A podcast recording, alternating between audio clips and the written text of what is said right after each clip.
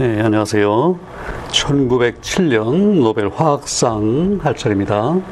네, 수상자는 독일의 에두아르트 뷰흐너라는 분이고요. 음, 1860년생이고 1917년에 돌아가셨는데 어, 그동안 우리가 이제 살펴본 노벨상 수상자들 보면 많은 경우에 아주 획기적으로 예, 종전의 그 사고의 틀을 깨고 새로운 이제 그 지평을 열고 그런 게 많이 있었죠. 예컨대 예, 그 원, 하나의 원소가 다른 걸로 뭐 전혀 바뀌지 않는다.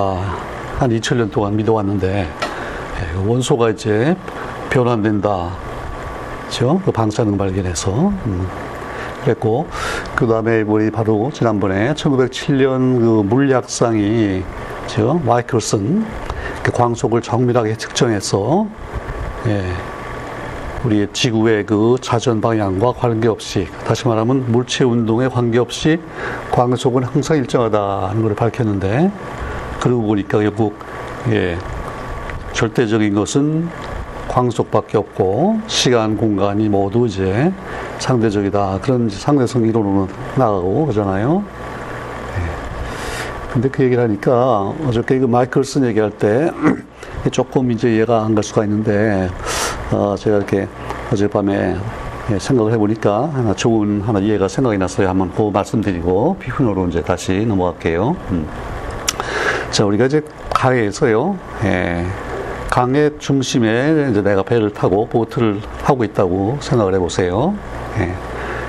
그러면 이제 강물이 흐르기 때문에 똑같은 이제 건데 한 시간을 어느 방향으로 노를 저었고요. 그러니까 내가 먼저 배가 예, 그 상류를 향해서 이제 물이 흘러오는데 그 반대 방향으로 한 시간 노를 저었어요. 일정한 속도로. 음. 그 다음에는 이제 방향을 바꿔가지고 또 한 시간을 예, 이번에는 물이 흐르는 방향으로 노를 저었단 말이죠. 예. 그러면 내가 원래 출발했던 그 자리에 있을까요? 좀 더 상류로 갔을까요? 하류로 갔을까요? 어, 이때는 아래로 내려갈 때 그 자기의 속도하고 그 배의 속, 저, 뭐죠? 물의 속도가 이제 합해지고 상류로 갈 때는 물론 빼지고 이렇게 합해지면요.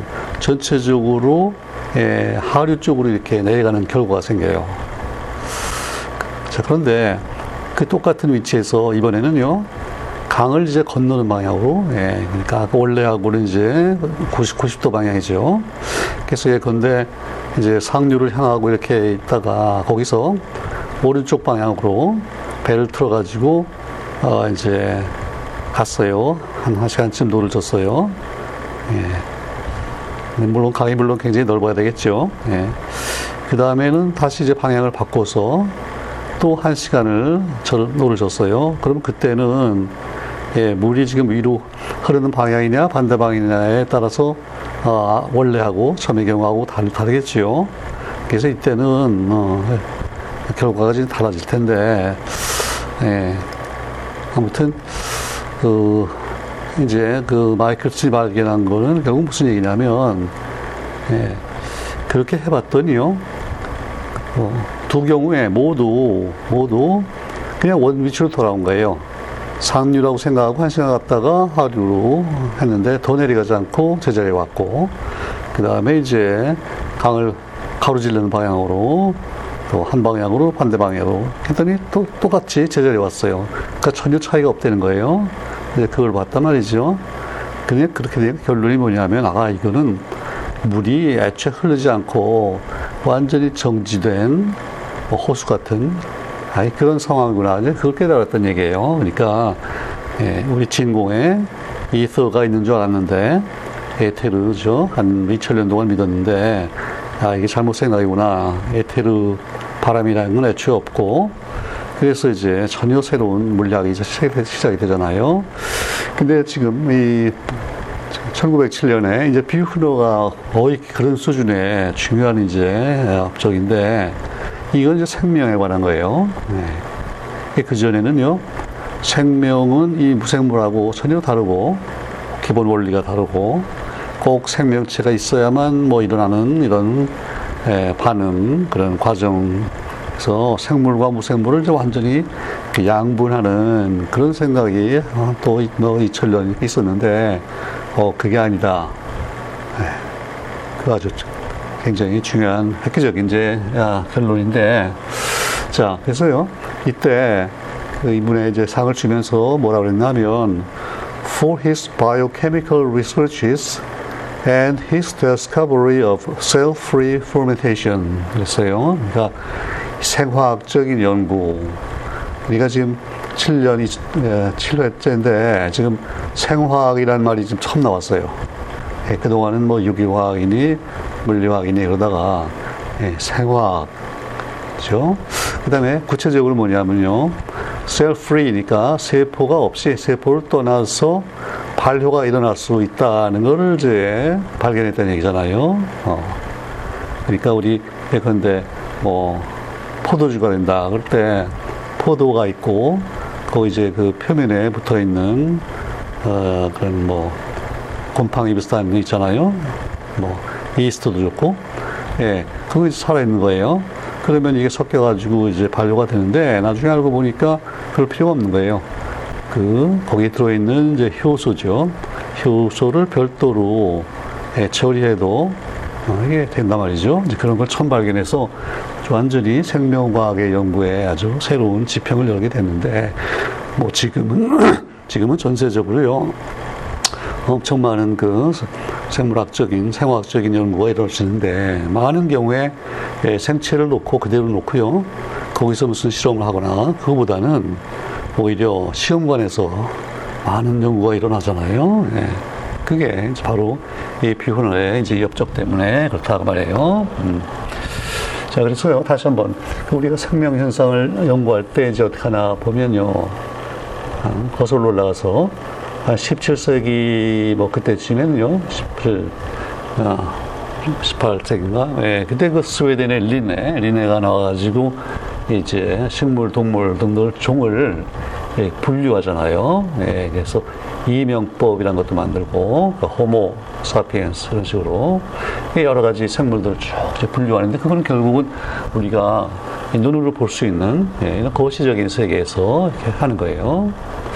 그 다음에 이제 예, 19세기 전반에 이 다윈이 다윈이 이제 진화론을 낼 때도 그때도 결국은 우리가 눈으로 볼 수 있고 만질 수 있고 뭐 그런 거예요. 예.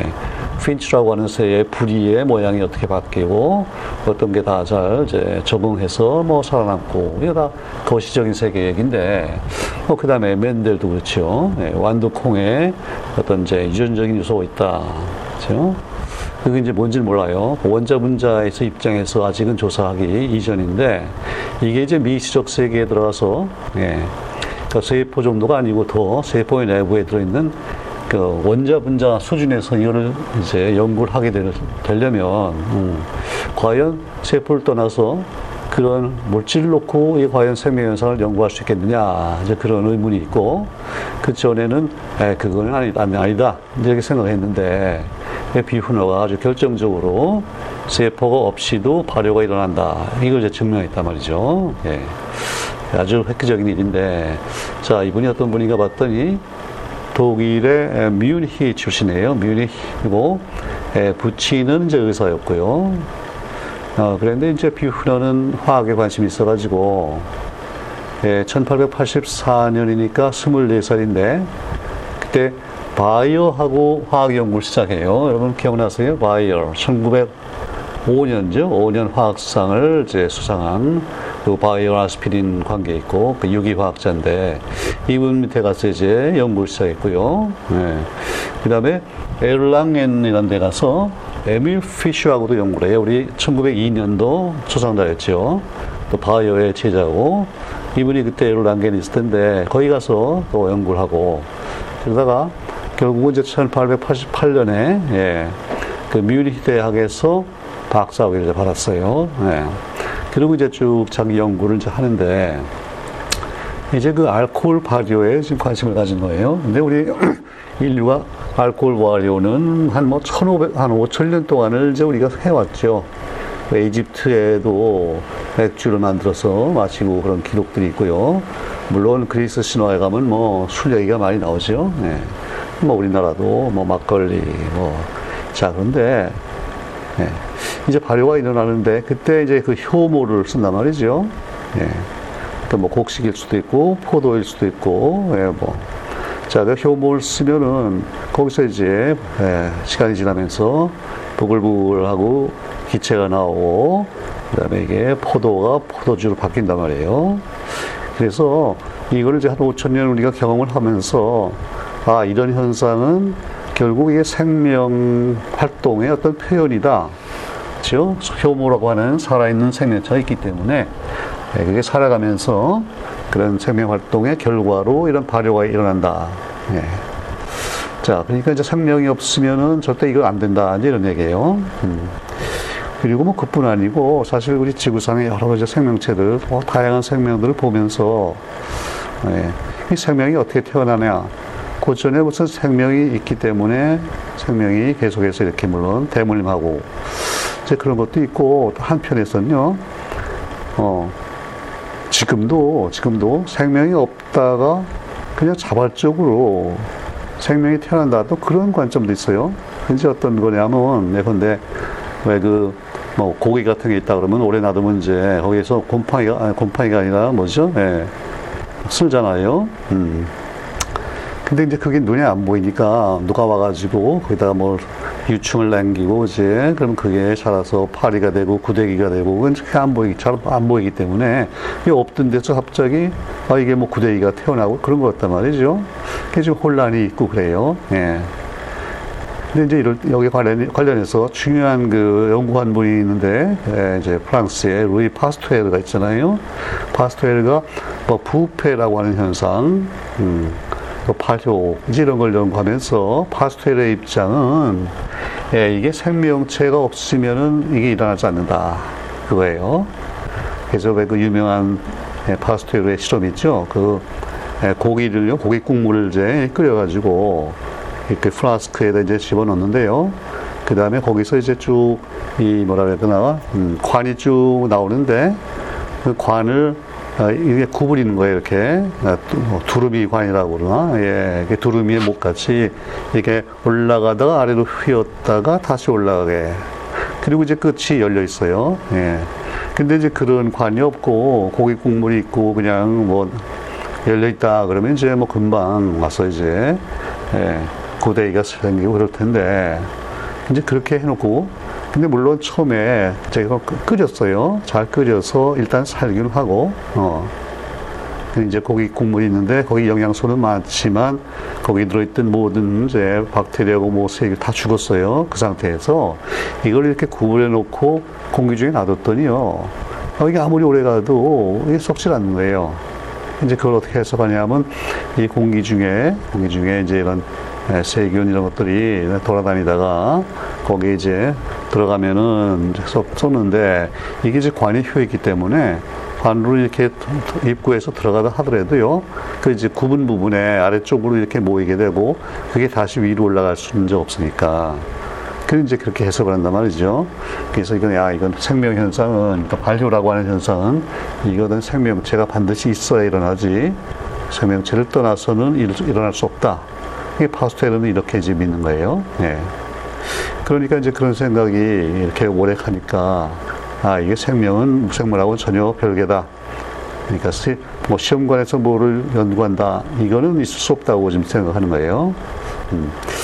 그래서 이 파스토리가 아주 중요한 역할을 많이 했는데도 불구하고 이런 생각 때문에 그 과학 발전, 특히 이제 생화학 발전하는데 어떻게 보면 이제 브레이크를 건셉이 됐어요. 지금 생각하면. 그래서 이제 파스토에르가 나오고도 한, 한 몇십 년 동안 이 생명현상은 뭐 어떻게 손을 댈 생각을 잘 못했는데, 예? 그러다가 이제 뷰흐너가 나와가지고, 예, 이거를, 이런 생각을 이제 부정하는 예, 그런 이제 연구를 했단 말이죠. 그 생각을 우리가 vitalism이라고 그래요. 음, vital, 아주 생명이 살아있다, 뭐 그런 얘기예요. 음. vitalism. 그죠? 생명 현상에는 그런 어떤 무슨 뭐 영혼 비슷하게 뭐 이런 생명력이 어, 있다 이제 그건데 그게 아니다 그래서 이스트가 이스트가 살아 있을 필요가 없다 이제 그거예요 자 근데 이제 그걸 어떻게 증명을 했다냐 하면요 뭐 이제 결론만 아주 정리해서 말씀드리면 이제 이런 거예요. 그 이스트가 있는데 이스트가 이제 이제 마른 상태로 우리가 보관하고 있다가 그 나중에 다시 이제 쓰고 그러는데요. 그 이스트 세포를 이스트를요 이제 갈아요. 근데 그냥 갈면 잘 안 되고 거기에 아주 가는 유리 가루 같은 거, 뭐 수정이라고도 볼 수 있고요. 그 다음에 또 규조토라고 했죠. 그 도자기 만들 때 쓰는 규조토. 굉장히 이제 그것도 알이 가늘고 이제 그런 건데, 그걸 이제 섞어 놓고요. 우리 그 약국에 가면은 mortar pestle 있죠? 예. 아주 그 두꺼운 그 사기로 된, 예. 그 다음에 이제 이렇게 손잡이 갖고 이걸 갈게 돼 있잖아요. 이걸 넣어 해가지고 이제 한참 동안 이제 갈아요. 그랬더니 그 이스트가 처음에는 그냥 물을 넣은 게 아니고요. 네, 그냥 마른 상태인데 세포가 이제 깨지니까요. 그 세포에 들어있는 그 내부 물질이 이렇게 나오면서 이게 전체적으로 걸쭉해졌대요. 예. 예. 그래서 그거를 이제는 예, 이제 눌러서 짜는 거예요. 예. 그렇죠? 예, 프레스 한다고 그러죠. 예. 예. 그래서 이제 그 주스가 있어요. 근데 이때 이미 이제 이스트는 다 죽었단 말이죠. 막 그렇게 오래 갈았으니까. 예? 막이 다 깨지고 이제 그랬겠죠. 근데 그거 주스를 가지고요. 뭐 포도당, 뭐 과당 또는 말토즈라고 있고 이런 당들에다가 이걸 섞어줬더니 어 이게 이산화탄소가 발생하는 거예요. 그러니까 우리 그 보통 발효할 때 하고 똑같은 현상이 일어나요. 예? 그리고 이제 그 에, 에, 이제 이분이 그 주스를요 이제 결과를 어, 현미경으로 이제 보는 거예요. 이게 혹시 살아있는 세포가 있나, 효모가 있나 봤더니 효모는 없어요. 전부 다 이제 파괴가 됐어요. 예. 그래서 이제 결론은 어떻게 됐냐면, 음, 아, 근데 처음에 그 조금 이제 잘못 결론을 또 내리긴 했는데, 어, 그 효모가 보통 발효할 때 어떤 식으로 이제 역할을 하나, 이걸 어떻게 생각했냐면요. 예, 효모 이제 그것도 세포가 있는데, 어? 어떤 단백질을 만들어서 그게 이제 물론 효소지요. 단백질을 세포 밖으로 이제 배출한다. 그러면 그 이제 세포 밖에서 그 단백질이 바로 발효작용을 일으킨다. 이렇게 생각을 했다는 거예요. 네. 그러니까 효모의 역할은 그런 단백질을 만드는 거고, 그 다음에 이제 밖으로 나갔으니까, 그때는 이미 이제 생명현상을 떠난 거잖아요. 그게 아, 저런 발효를 일으키는 거다. 그러니까 이제 세포를 갈아서도 똑같은 일이 일어난다. 이렇게 이제 생각을 했는데, 예. 음. 근데 이제 지금은 우리가 발효를 어떻게 이해하냐면, 어, 발효는 사실 그 세포 내에서 일어나는 거죠. 예. 그러니까 이 당 같은 것들이요, 세포 내 안으로 들어가고, 세포 내에서 그 발효시키는 효소들이 이제 이렇게 작용을 해서 그게 이렇게 분해가 되면서 이산화탄소가 나오고 알코올이 생기고 이제 그러는데 뭐 그건 어쨌든 간에 예, 피우너가 이제 보여주면은요 음, 그 세포가 살아있을 필요가 없다 그렇죠 그 효소만 있으면 이런 반응이 일어난다 어, 이게 이제 하나 출발점인데 나중에 알고 보니까 이게 뭐 얼마나 모, 거의 모든 우리 생명에 일어나는 반응들, 뭐 수천 가지의 반응들이 다그 가능해요. 이제는 다 실험실에서 어떤 효소를 예, 추출해 가지고요, 정제하고, 그래서 이제 그걸 연구를 하고 그러잖아요. 그죠? 음. 그래서 이게 이제 발표가 되니까 아주 대단한 센세이션이었대요. 예, 그 전에는 몇백 년, 뭐 며칠 년 동안 생명하고 생물을 이제 구분해서 생각을 했는데, 어, 이게 뭐, 효모가 죽어도 똑같은 발효가 일어나고 좋은 뭐 포도주니 막걸리고 뭐예요? 저 맥주 얼마든지 떠나서 생명을 떠나서 만들 수 있다. 이렇게 됐어요. 그러니까 이제 생명체와 무생명의 이제 그 구분이 이제 거의 사라진 거죠. 네. 그러니까 결국은 아주 엄청난 새로운 영역이 이제 열리는 거예요. 아, 그렇죠? 여러 가지 연구할 수 있는 가능성들이 생기고 예, 전혀 새로운 영역이죠. 음. 이게 마치 우리가 예, 뭐 우주 탐사한다 그럴까요? 우리가 지구상에서 예, 지구상에서만 뭐 망원경 가지고 볼 수 있는 데는 한계가 있는데, 그렇죠? 이게 이제 예, 인공위성을 만들어 가지고 예, 대기권을 벗어나서 요즘에 그 허블 우주 망원경 하듯이요. 했더니 뭐 훨씬 멀리, 저 거의 우주의 끝까지 이제 그 은하를 보고 그러는데 그런 저 새로운 영역이 탄생하는 거예요. 네. 이제 특히 효소 반응을 우리가 이제 연구할 수 있는 길이 열렸고, 네. 이제 그러다 보니까 지금은요 많은 일들을 이제 그렇게 하잖아요. 어, 어, 예컨대 우리 이제 당뇨병에 그 많은 인슐린 생성 이것도 예, 뭐 어떤 예, 효소를 추출해서 그러니까 DNA를 절단하는 효소를 추출해서 예, 그 인슐린 만드는 그 효소에 해당하는 유전자를 이렇게 잘라내고 그다 실험실에서 하는 거예요. 그 시험관 내에서 음, 그거를 이제 대장균에 집어넣고 그다음에 대장균이 이렇게 만들어낸 인슐린을 또 이번에는 예, 여러 가지 방법으로 분리해서 정제해서 이제 주사를 맞고 예, 잖아요. 그다음에 뭐 어떤 뿐 아니고 다른 여러 가지 의약품도 그렇고 뭐 비타민도 그렇고 그다음에 또 식품 산업에서도요 식품을 이렇게 이제 어떤 처리를 해가지고 예, 뭐 장기 저장을 한다든지 뭐 영양가를 높인다든지 뭐 효소 소화가 잘 되게 한다든지 이런 여러 가지 일들을 다 결국은 이런 효소를 써서 할 수 있게 됐는데 어, 이게 다 지금 비훈의 발견이 이제 그 출발점이다 이제 그런 얘기예요. 음. 자, 이 중요성에 대해서 그 1907년에 노벨상을 주면서요.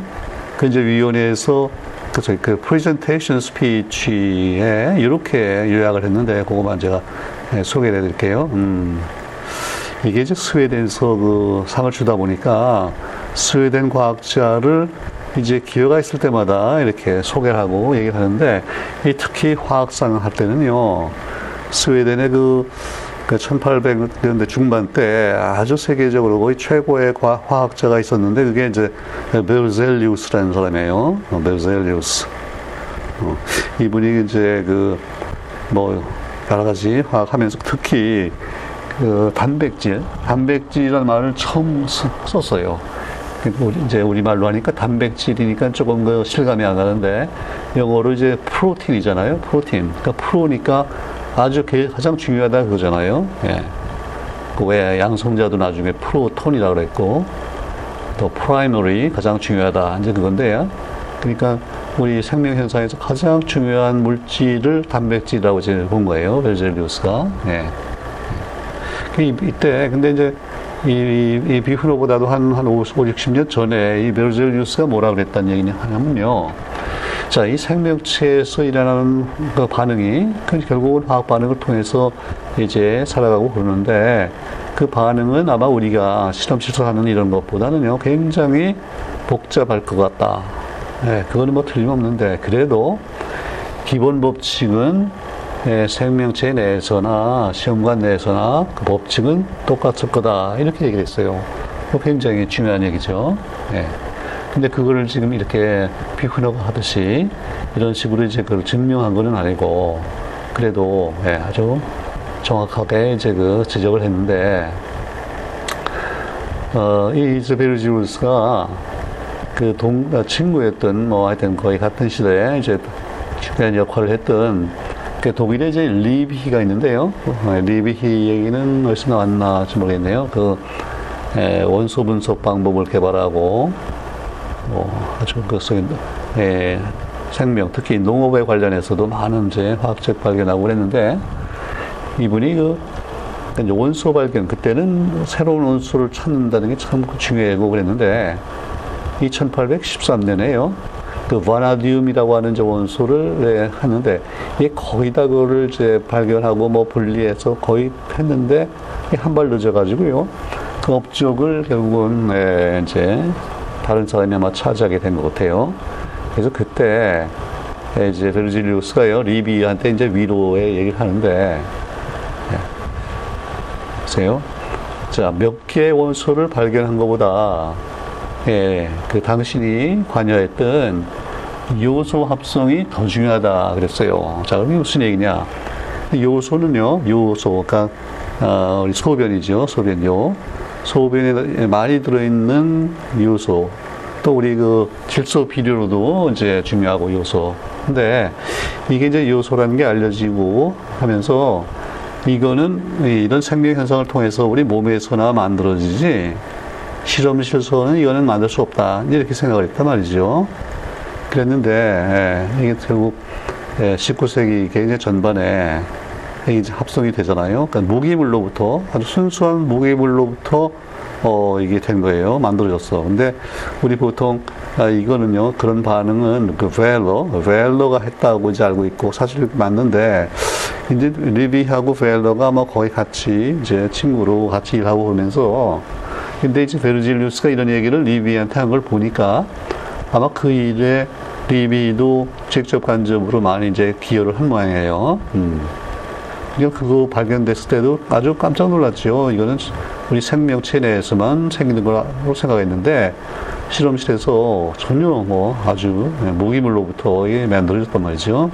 그 우리 막 교과서에 아주 빠지지 않고 나오는 이제 그 반응인데 예, 그 이제 베르질루스가 예, 와나디움 발견을 놓친 리비한테 아, 그거 괜찮다. 몇 개 발견을 못해도 요소 합성을 저 했다는 거 이게 더 중요하다. 이제 그렇게 얘기를 했다. 그 정도로 그러니까 생명, 무생명 그 차이점 또 아, 뭐 똑같이 예, 생명을 떠나서라도 이런 반응이 일어날 수 있다.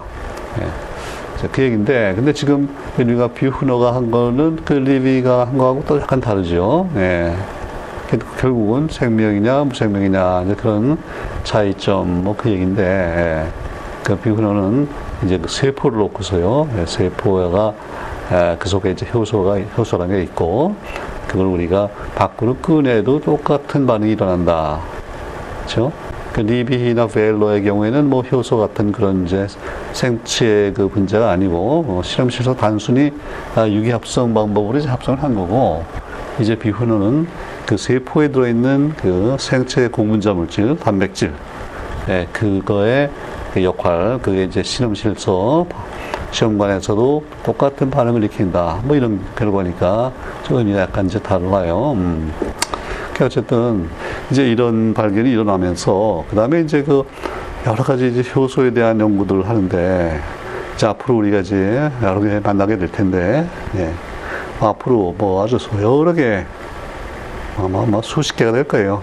그 효소의 연구로 예, 화학상 또 생리학상 음, 이런 것들이 쭉 나오게 되는데 예.